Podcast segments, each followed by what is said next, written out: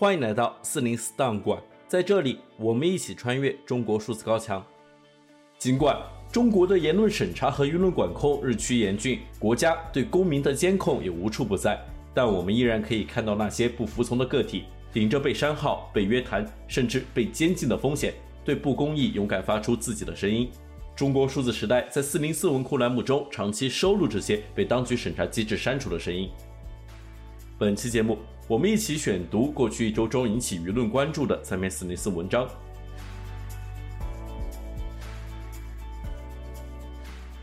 首先，我们一起来关注由微信公众号“中国普法”发布的文章《高铁掌国事件：这些疑问待理清》。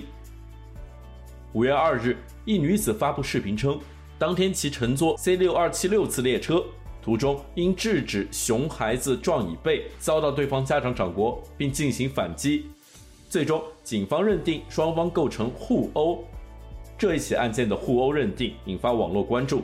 在微信公众号“中国普法”发布的这篇文章中，作者这样写道：“该处罚结果公布后，立刻引起热议，舆论近乎一边倒地支持该女子不要和解，要复议。”梳理中，我们发现。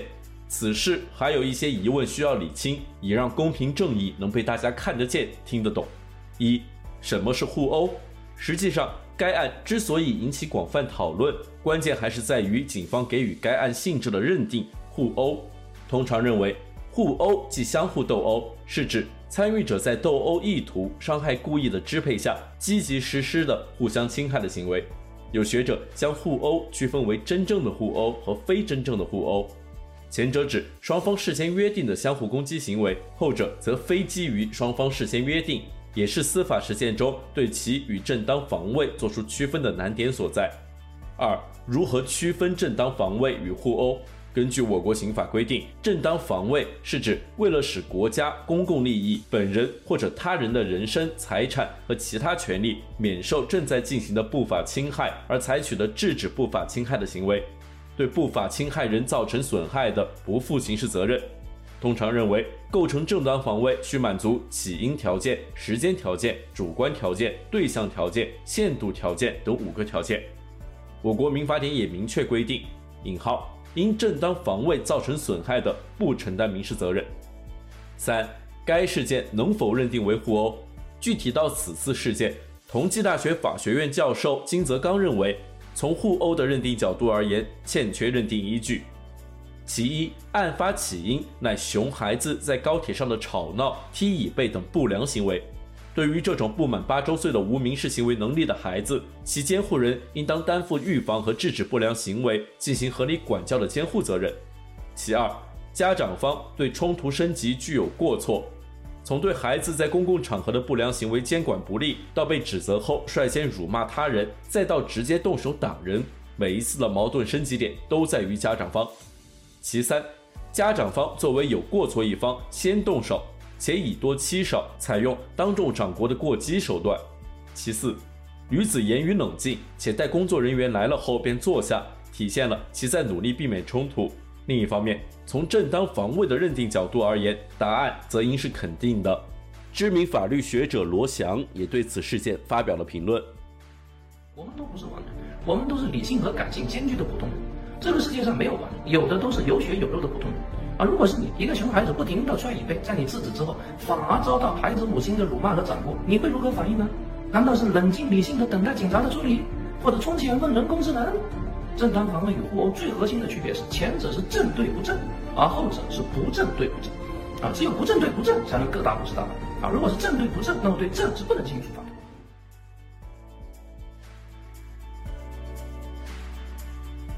我们再来关注由微信公众号 JustLaw 发布的文章，给法官送了十二万的贵州省律协副会长为何至今未被处理？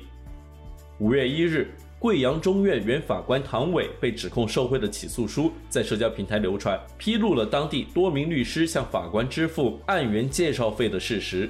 微信公众号 JustLaw 发布文章进行评论，文中写道：根据起诉书内容，二零一六年至二零二一年，唐伟在担任贵阳市中院审判监督庭副庭长、知识产权审判庭副庭长、原额法官期间，罔顾人民法官清正廉洁的职业操守。为赚取钱财、利用法官职权形成的便利条件，以及对当事人和律师的职权影响力，长期与林志松、袁千颖等律师勾结，向这些律师介绍案源二十件。目前，唐伟因受贿罪被提起公诉，而这些与无良法官勾兑的律师如何处理？这些律师给法官支付案源介绍费的行为是否应当被认定行贿罪，也引起了业内的广泛讨论。对此，笔者联系到四川鼎尺律师事务所律师万淼义。万淼义律师认为，分析该案起诉书内容，涉案法官唐伟系利用本人职务便利，利用具有隶属关系的其他国家工作人员的职务便利，利用本人职权或地位形成的便利条件而获取案件信息，并提供给律师，同时收取数额较大的案源介绍费，其行为构成受贿罪，无可争议。至于这些律师是否应当被认定为行贿罪，万淼义律师表示。总体而言，行贿与受贿是一种互为因果、互相利用、互相促进的关系。他说：“引号，在该案中，相关律师应当被认定系行贿人。律师从法官处得到了案源，收取了律师费，并将案源介绍费交给了法官，这就是利益交换。”万淼一律师认为，相关律师的行为侵犯了国家工作人员的廉洁性。另有评论者指出。不少地方都存在法官与律师勾结，将自己或同事承办的案件介绍给律师，并收取回扣的情况。这是法律界藏污纳垢的重灾区，给司法环境造成很恶劣的影响。笔者还注意到，与唐伟勾兑的有一位叫石立明的律师，这名律师是贵州泽丰律师事务所主任，他还有另外的身份是贵州省律师行业党委委员、贵州省律师协会副会长。起诉书内容称。二零一九年，唐伟受人请托帮忙协调一起刑事申诉案，唐伟未答应，但借机推荐了石立明律师为该案辩护人。石立明收取三十万元代理费用后，唐伟按照百分之四十的提成比例，在贵阳中院附近收受石立明案源介绍费现金十二万元。贵州泽丰律师事务所在其官网对石立明如此介绍：从业三十多年来。在政治上与党中央保持高度一致，在业务上精益求精，得到了社会的广泛承认和当事人的高度评价。此外，石立明曾被贵州省司法厅授予“引号人民满意的律师”称号，多次被贵州省贵阳市律师协会评为省市出色律师。石立明副会长系被起诉书认定的具有行贿法官事实的律师，涉嫌违法违纪犯罪，应受相应处分。但其至今仍然身居贵州省律协副会长等职，令人困惑。在人员如此庞大的贵州律师圈，担任律协副会长的却是一名有行贿法官污点的人，这是一件很尴尬的事情。